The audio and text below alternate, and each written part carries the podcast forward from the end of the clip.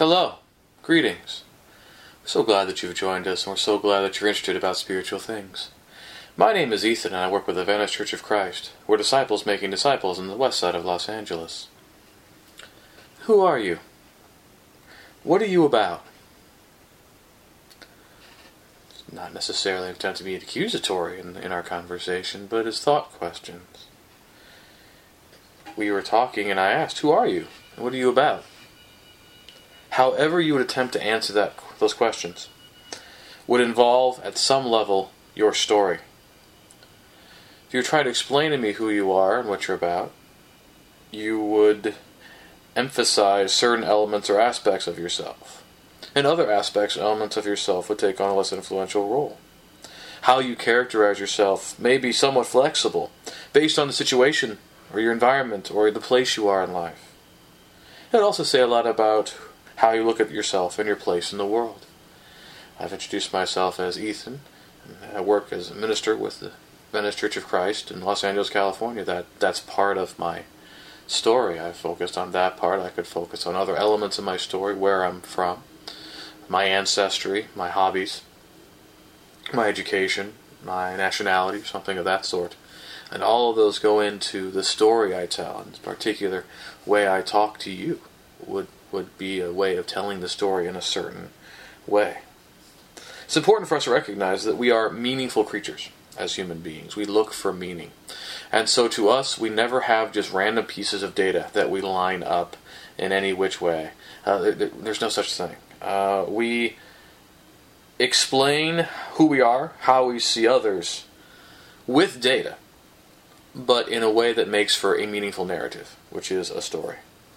It's interesting, though, that even though story is so prevalent in how we just talk about ourselves and about who we are, there's a lot of people in the past, recent period, who have been trying to denigrate or deny the role of story in our lives. That for the past 200 years, there's been a great attempt to understand what is true or what is real from what is mythological or what is superstitious.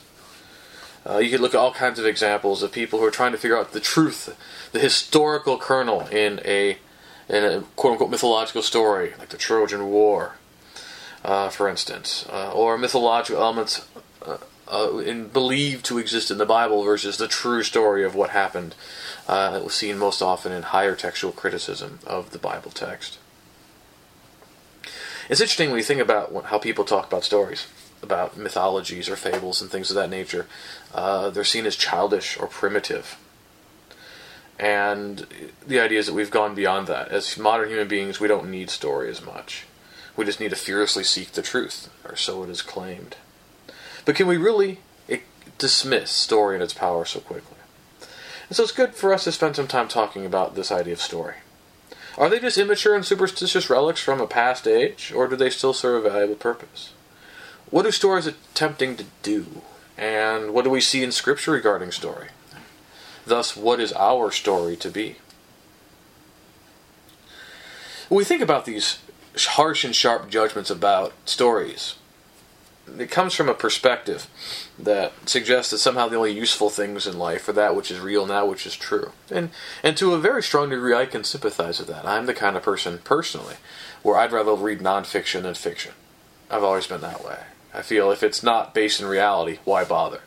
Uh, the fiction I tend to enjoy is fiction that uh, tells a, a, very large, wide story or mythology where it, it has historical basis or relevance to a culture or something like that. Uh, but what's interesting about this idea is fiction and the exercise of the imagination are still compelling to this day, and that cannot be denied. I mean, think about it. Uh, what are the most popular books, television shows, and movies right now? Our conversation now in 2016, uh, we see that recently, in the past decade or so, Harry Potter and Twilight, the Hunger Games, Game of Thrones franchises have proven extremely popular. Very well read books, even in an age when people were decrying and saying the end, the end of the book age is near. Uh, many of these books, multi volume and many pages, proved to be bestsellers converting those to movies and television shows has been extremely popular and profitable. Think about other movies, the Marvel Universe, Star Trek, the Star Wars franchises, uh, The Lord of the Rings, and The Hobbit that came out as well in the recent past have captured the imagination. Why are they so popular? Well, they're got compelling stories and characters, and yet they intentionally distort or depart from what we understand as reality. They come from a different time, a different place, or they introduce elements that we all know are not real, but are imaginary. And what's interesting, of course, is that all of these stories are not unique. There's so many that feature a hero's journey paradigm, like suggested by Joseph Campbell, that something seen in ancient epics from Gilgamesh to, a, to the Odyssey, all the way down to in Star Wars, and in, in, in modern fiction as well. Characters go out on long journeys, but they only really find themselves in the end. Characters who must realize that the most important things were always in front of them the entire time. And we can go on and on like this, but it's because storycraft is not new and it's at its best and finest and most compelling when it follows these well worn patterns in a fresh and new context. So even as modern man comes up with new stories, new narratives, and he finds new ways of retelling old themes. But how can it be? If, if, if honestly we're on this quest, as we've said, of looking at what's real and true, why is story so important about who we are?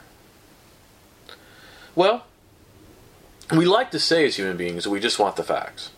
But we're very bad at retaining facts, and not only that, changing our thoughts and behavior patterns because of facts. But ancient wise men understood that you in, could communicate important lessons through story. Honestly, do we really think that any generation of mankind has taken fables and fairy tales seriously as facts? No, even when Aesop was writing over 2,500 years ago, Do they take that as things that actually happened? No. But why do we still tell Aesop's fables? Why do we still talk about Hansel and Gretel, Tortoise and the Hare, Little Red Riding Hood, and things like that? Why do we tell our children these stories? Why are we aware of them? Well, because we understand that moral lessons become deeply impressed in a child's mind. Long after they realize tortoises and hares don't race, they do understand the value of slow and steady and the danger of arrogance. Long after they understand Hansel and Gretel for who they are, they still understand the importance of being a little wary about gifts from strangers. So, story has an important role in conveying truth. We'd like to think that we grow out of that, but we don't grow out of that. We just develop. And the stories perhaps get a little bit more imaginative and more compelling. Uh, Jesus of Nazareth himself, when he decided to teach important truths about the kingdom. Didn't just give a bunch of abstractions. He didn't say, okay, you're going to go out there, you're going to tell people about the good news of my life, death, and resurrection. Some people are going to just reject it because Satan has already taken over their hearts. You got some people who are going to think it's great, who are going to convert, but they're going to uh, not be well founded in the faith. And when the first persecution or difficulties arise, they're gone. Some people are going to accept it for what it is, but they're going to continue to hold on to all kinds of cares of the world and, and the, and the well, dangers of riches, and they're going to turn away. But there's going to be a lot of some people who are going to accept it for what it is, and they're going to, to go and they're going to bring in disciples, and they're going to manifest holiness. Uh, some much more than others. That's all great exhortation. That would all be true, but it's not nearly as compelling as a sower goes out to sow. And some falls along the road. Some fell among the rock some fell among thorns, and some grew in good soil, and, and some grew to 30 fold, 60 fold, some 100 fold. So much more compelling when it's done through the vehicle of story, and that is why he taught in parables, because those stories told far more than just the spiritual lessons to be conveyed. The very vehicle of the story was compelling, was memorable, and satisfied its purpose, as we can see in Matthew 13 and many other places. So, we, but we tell stories to, to teach lessons, and that's a very important part of it. But we also have stories to tell ourselves who we are.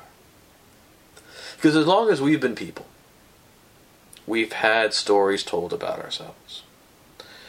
Again, we seek meaning. And so when we seek meaning, we're automatically going to be looking, and we have to find answers to the following questions Who am I? From where have I come? Who are the people around me? How did we get to this point? Where are we going? Every culture has provided answers to that, those questions, particularly through myth. We can imagine the primitive man of everybody's imagination, and they're sitting around a campfire, and they're telling stories about the exploits of their ancestors and how they have come to be. Every nation has a founding myth or story explaining who they are, from where they've come, and what they're about. In Babylon, we found some of them the Enuma Elish, Gilgamesh. In Greece, the Iliad and the Odyssey to this day are seen and, and studied in, in Greek schools as the founding stories of, of the Greek people. Rome had stories about Romulus and Remus, the exploits of the famous uh, noblemen of old, Cincinnatus and others. The Arthur saga in England. And even the United States. In 1492, Columbus sailed the ocean blue. And the founding fathers, George Washington, who never told a lie, cherry tree incident, and and uh, we we can even trace the patterns where the men who who helped found the country and, and, and even see the stories and the mythology that developed in the early 19th century to lionize and canonize those men as great men of, of, of exceptional virtue and integrity. And it's interesting that so many times these founding stories are disparaged as myth and make a lot of their distortions and inaccuracies. No, we use even that term myth. It, it automatically is a negative because it conjures up ideas of untrue stories. And it's true that most myths do have legendary elements, less than accurate elements, and if nothing else, they expand upon themes and ideas without a lot of corroborating evidence, or they selectively emphasize certain narrative elements over others. But even modern man is complicit as complicit with his ancestors in terms of myth making. It may not involve the supernatural, but it's no less myth making. However, you look at the story of America, for instance, if you are an American like I am, you're going to emphasize certain elements of the American story over others. It's going to come from a specific viewpoint and will feature aspiration despite reality. And if we talk about America as an exceptional nation, we want to talk about America and its its philosophical ideas and its idea of freedom. Um, that that is certainly its aspiration, but there's certainly a lot of parts of the story where we did not live up to those aspirations. But even if we spend all of our time focusing on all the ways that America has not lived up to its aspirations, uh, we ne- neglect and miss an important part of what gave the idea of America such great power in the minds of people that they'd be willing to travel so far to come here to start a life or to, to, to deal with all kinds of hostilities. To this day, be willing to do that. That any way you tell the story, you're going to be making it to some degree a myth. The view of others about America is going to be very different. You look, you talk to people from other countries, and they they think of America in very different terms. And that's true about any other country, about uh, China or Russia or India or Sweden or you name the country. There's they have their own founding stories and they have their own perspective about other countries. If you really think about it, in America here right now in the 21st century, so much of the culture war that we have going on within ourselves, and even a lot of the conflict among nations, boil down to very different ways of telling stories. For instance, in America right now is in the Middle East and has a presence there? Is it an, an, attempt to safeguard American allies and to fight against the forces of terrorism, which is our ostensible purpose there, that we look at? But is it an imperialist encroachment by an infidel, an attempt to introduce secular Christian elements into pure Islamic culture, which is the way a lot of people in the Middle East look at it? I mean, 9 11, we look at 9 11 in the West as a terrorist attack by Al Qaeda to undermine our values. There are some people who uh, just cannot come to grips with that idea, and so they would rather think that it was an inside job by the Bush administration to justify war and poll numbers, which is a 9 11 truther view. And in a lot of places in the Middle East and in the and in the Muslim world, it is still believed that it was actually an attack by the Jews to attack, instigate conflict against Islam, uh, despite the fact that there's no evidence for that kind of idea. It's held very firmly. Um, we talked about America. Is it is it a exceptional nation with superior cultural philosophical ideals that's made the world a better place, or is it another imperialistic endeavor, plundering others to make itself bigger and just has a different pretense? These are all stories people tell themselves. Some of them have more elements of truth than others, are all held firmly as truth and they're used to justify certain ideas and practices. It's a lot easier to justify hatred against America if you think that 9 11 was not done by Al Qaeda. Um, going to have a very different view of, of a country based upon what you're focusing on.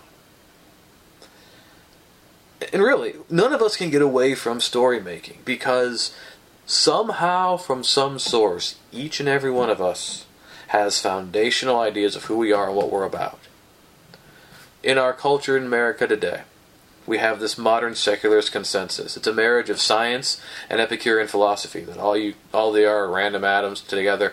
Therefore, just do the best that you can. Don't hurt other people, and uh, there's no meaning in life. And that's the story that they want to tell us. That we're overdeveloped apes, the result of a long process of development, heading to further development if we don't kill ourselves off first. And there's nothing more to life than what we have here. And so, whatever meaning you can find is going to be found in how you live your life and how you treat others. Nation states like to tell the story that, that the nation state you're part of is superior to other nation states, that it's right, good, and noble to die for the sake of the defense or the participation, the aggression of your nation state against its foes and neighbors. And that's true whatever country you live in. Genealogy has proven to be very important to people. Why? Why is it so interesting to chart back the past? Because it tells you who you are where your parents and grandparents, great grandparents came from in any kind of detail. And if you can be associated with major events, it seems a lot more real to you because your ancestors, and you realize that you are who you are and where you are, and have gone through what you've gone through only because certain specific things happened in the past. And if just a couple variables changed, everything will be different for you if you existed.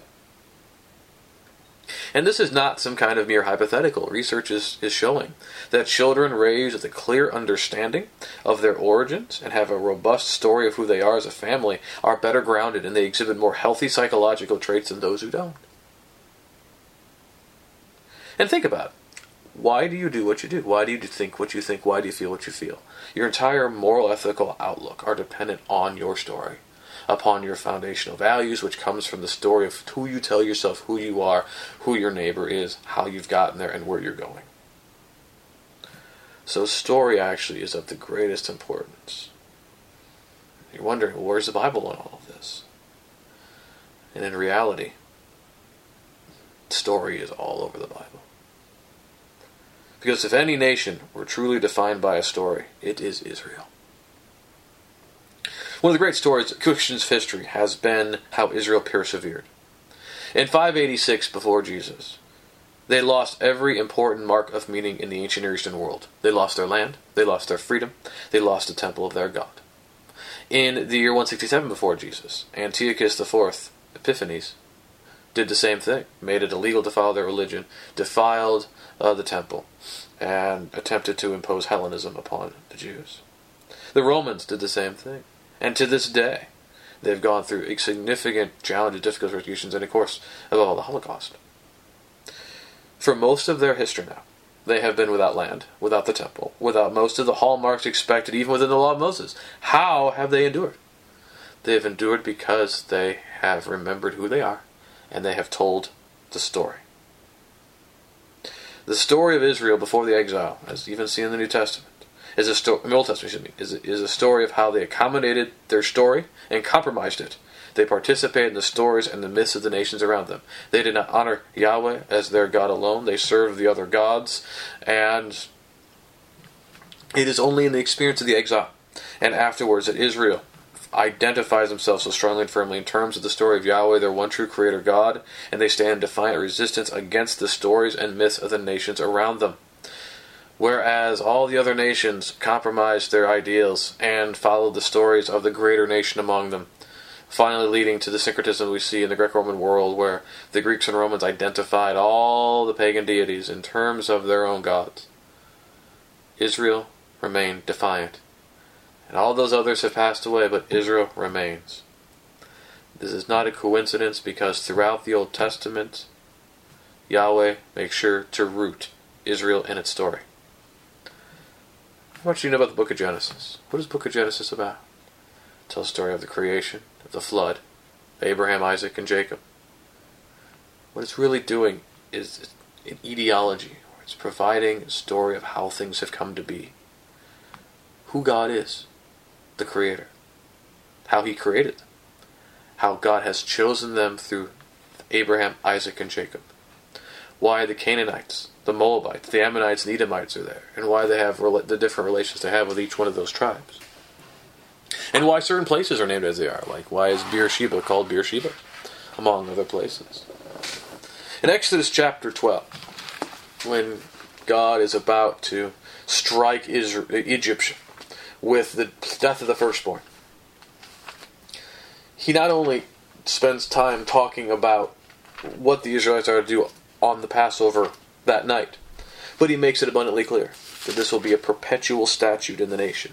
In Exodus 28 1 through 28, 43 through 50, 13 3 through 11, to the point where uh, he says in verse 25, 4. You shall observe this rite as a statute for you and for your sons forever. And when you come to the land that the Yahweh will give you, as he has promised, you will keep this service. And when your children say to you, What do you mean by this service? You all shall say, It is the sacrifice of Yahweh's Passover. For he passed over the houses of the people of Israel in Egypt, when he struck the Egyptians but spared our houses. Why? It's explaining the meaning that this is the Independence Day of Israel, and they are to continually to continue to reenact it to be a constant reminder of who they are and how they have gotten to where they are. They're in the land. They didn't get gifted with the land because of how amazing they are, or because they were a great nation, but because they were slaves in Egypt, and Yahweh remembered His covenant, and Yahweh delivered them with a strong hand. And that would influence and inform how they looked at themselves and Yahweh and what they were supposed to do in Joshua 24 1 through 13, when Joshua is addressing Israel for the last time, he grounds what he's telling them in how their ancestors served other gods beyond when they were on the other side of the river.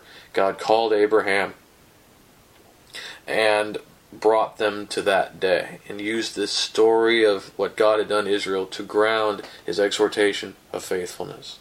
In 1 Samuel 12, 6 through 18, when Samuel chastises the people about wanting a king, he goes and points out how Yahweh was the king of the people and provided for his people rulers from Moses until his own day. In all the Psalms, if you go through this book of Psalms, notice how frequently the psalmist will speak of Yahweh as creator and be of Yahweh's chesed, which is difficult to translate and translated variously steadfast love, steadfastness, loving kindness, covenant loyalty, etc. Uh, those hallmarks are constantly being exhorted that Yahweh is your creator, Yahweh has shown covenant faithfulness, and that grounds the Israelite understanding his relationship with his God. And there are specific Psalms 78, 105, 106, and 107, who, which are Psalms that tell the story of what God has done for Israel and they tell the story differently. They tell the story of how God has acted powerfully to bring them into the land and has given them all they've given, how the people have rebelled, how the people have not been faithful to, to Yahweh. Um, and all pointing out different elements of that story to provide these specific lessons and to give that meaning. This, the history, Joshua, Judges, First and Second Samuel, First and Second Kings, are in the Bible because they're considered the former prophets, the historical prophets. That these are chroniclers directed by God to tell the story of Israel in terms of its relation to Yahweh. You think about all those stories in those books, and what they're telling more than anything else is what Yahweh has done through these people. It has told the story of the condition between Yahweh and the people. You would not tell that story the way it's told if you were doing an economic history of Israel. You would not tell that story the way it's told if you're talking about the political influence of Israel. In fact, the ones who would who seem the greatest in the story would be considered the least based upon effectiveness in maintaining the integrity of Israel, and some of the men who were considered the worst would be considered the strongest in that regard. But there's a reason the story is being told the way it's being told. Because that story is not just about telling facts from the past, it's informing the people who they are how they've gotten to the place they are, and how they're supposed to live their lives. Seen very clearly in the Chronicles. First and Second Chronicles probably comes from Ezra. And it begins with Adam. It's a genealogy from Adam to the exile and after the exile. And he's trying to establish continuity between Israel before the exile and afterward in terms of the kings and specifically how the temple was established and the rites in the temple. And that all the ministration temple are rooted in David. And this is not merely an Old Testament thing. In Luke 24:44, when Jesus is in the resurrection, he, he explains to his disciples how he had fulfilled all the things that had been written of him in the law, Psalms, and the prophets.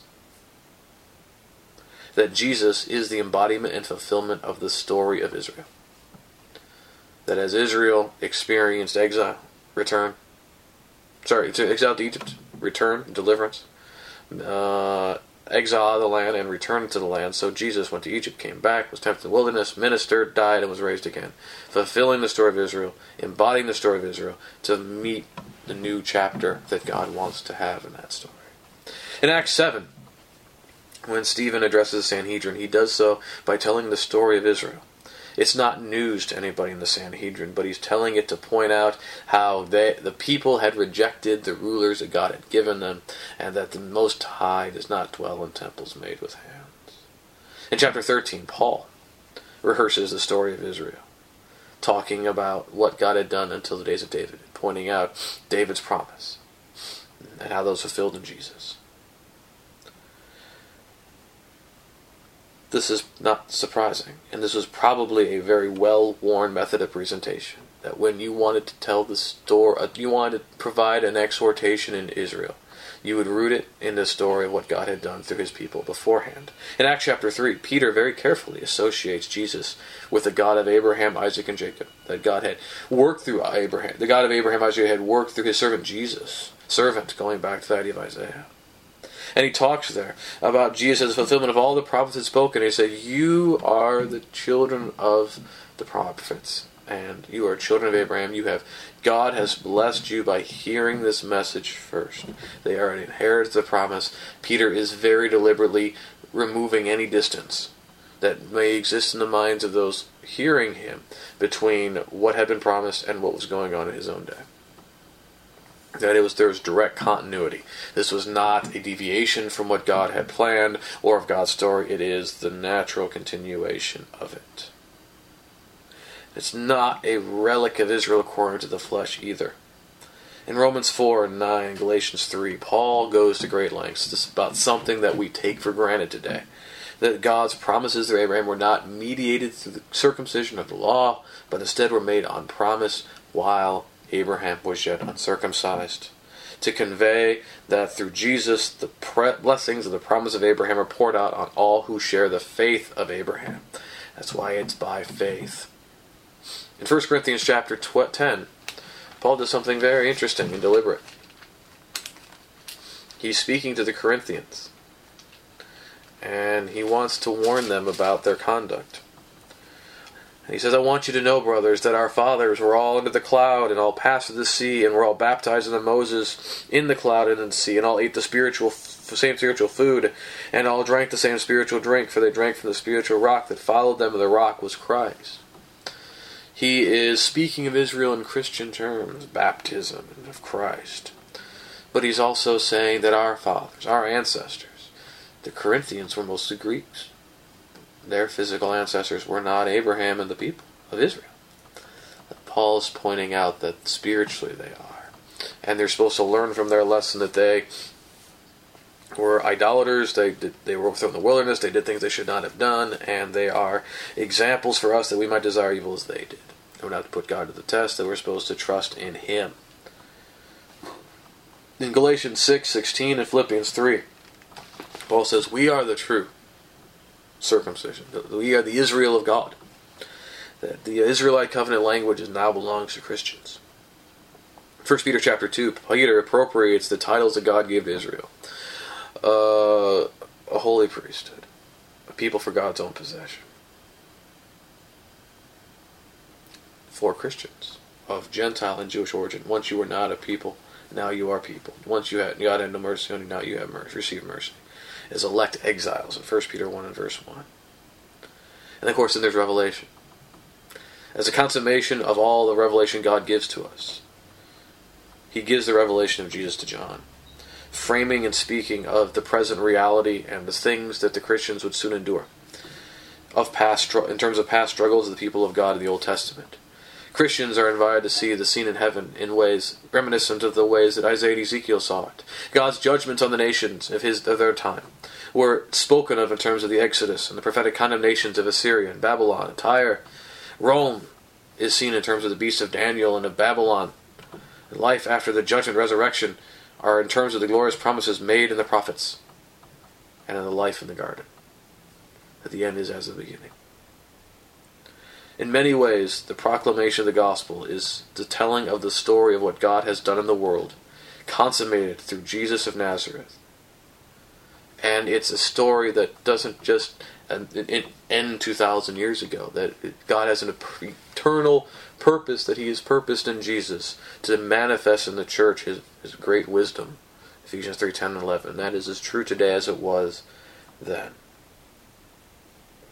When Jesus ends his Sermon on the Mount, he does so, comparing the man who builds his house on the rock and the man who builds his house on the sand. We're supposed to understand that those who do what Jesus says, after hearing them, is like the man who builds on the rock and he will endure. But the one who listens but doesn't do what Jesus says is like the one who builds on the sand, and, and when difficulties come, it will all be swept away. But he's talking about those things in terms of house foundations, rock or sand. So what Jesus is doing is inviting us to ask the question what have we built our life upon? What is our foundation? Our foundations are the guiding beliefs and assumptions that govern our self understanding and, and thus our ethical and moral compass. Our foundations is our story. As we have seen, in Jesus, God invites us to participate in His story. The eternal plan is realized in Jesus and manifests in the church. So the question comes to us is our story the story of God's eternal plan in Christ? We profess that story. Do you know what it is? Do we use it to define ourselves in light of all the other competing narratives out there? What should our story be? According to the New Testament and the Old Testament, God is our creator, that He created all things through His Word that we human beings are made in his image, male and female are made in the image of God, and that all was good, very good. But that Adam and Eve sinned in the garden. Their eyes were opened, they suffered separation from God. Sin, corruption, and death entered the world.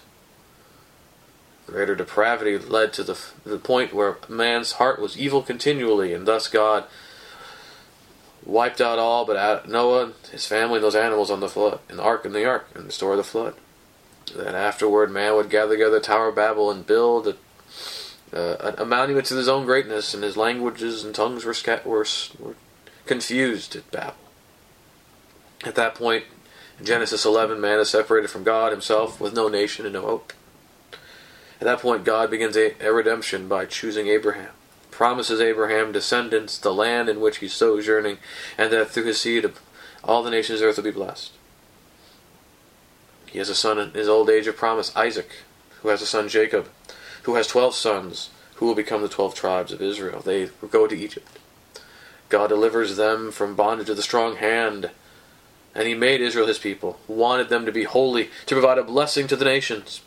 But Israel rebelled. They were never truly faithful to God. They grumbled in the wilderness. They committed idolatry in the land. In the days of the judges, they appealed for a king and received Saul. David was a king after God's own heart, in whom God made many promises, seen and manifest in Solomon, who built the temple. But then, because of faithlessness, they divided into two kingdoms. Persistent idolatry and, and oppression. The prophets cried out for them to stop such things, but they persisted in it and God judged them in exile. But a remnant proved faithful and returned to the land. And then, at the right time, came the Son incarnate as Jesus of Nazareth, fully God, fully man. The Messiah, the King, the Christ, the servant that God had promised Israel. He fulfilled all that was written of him in the law and the Psalms and the prophets. And he embodied the story of Israel. He ministered and taught. He did good for people. But he was betrayed, was executed, suffering a cruel death on the cross. But he was raised again on the third day. And in his ascension was made Lord in Christ. That the apostles, the followers of Jesus, proclaimed to the Israel and all nations the resurrection of Jesus from the dead proclaim the good news first to the Jews, and then it goes to the Gentiles. They established local churches, and in those local churches they appointed elders, deacons. They provided the revelation we have in the scriptures, and they warned about false teachers to come. And unfortunately, what they said came true because soon after they had begun to fall away from the teachings the apostles led, left. First, by establishing different hierarchical authority structures. Greater confidence in tradition was developed and decrees of religious authorities. As the church gained greater acceptance and ultimately power in the world, those who sought to remain faithful to what God had revealed in Scripture were persecuted. There was constant dissent, though, from Roman Catholicism from more than just those who were faithful to God. The Reformation paved the way to provide an opportunity for men to consider what the New Testament had to say about the way things should be in the church, the kingdom. That led to the Restoration movement in Scotland and America. But even then, many digressed on terms of missionary society and other issues, and there was division. Later on, even those among churches of Christ divided in terms of institutional issues and other digressions and had division. And to this day, we have a need to remain faithful to God, to live under the authority of Christ based on what He has revealed in the Word. And we live today in the hope to come that Jesus will return and on the day of judgment. And there'll be a day of resurrection and glory for eternity for those who have put their trust in the Lord Jesus and have sought to obey His will. Do you recognize that as your story? Are we willing to uphold that as our story? Can we resist the temptation to accommodate or compromise that story in favor of the myths that are perpetrated by spiritual forces of darkness over this present age in Ephesians 6 and verse 12? The story of can from anything from science, America, from entertainment, from cultural ethics, anything else. There's these these stories that try to come alongside and seem consistent, and, and sometimes some of those stories do not infringe upon what God has revealed. But in those places where it does, we need to stand firm for the story that God has told. And above all, we need to know that story. It does us no good if we raise our children to know the story of America, to know the story of Star Wars, and know the story of the Lord of the Rings, or a favorite sports team, but do not know the story of the people of God.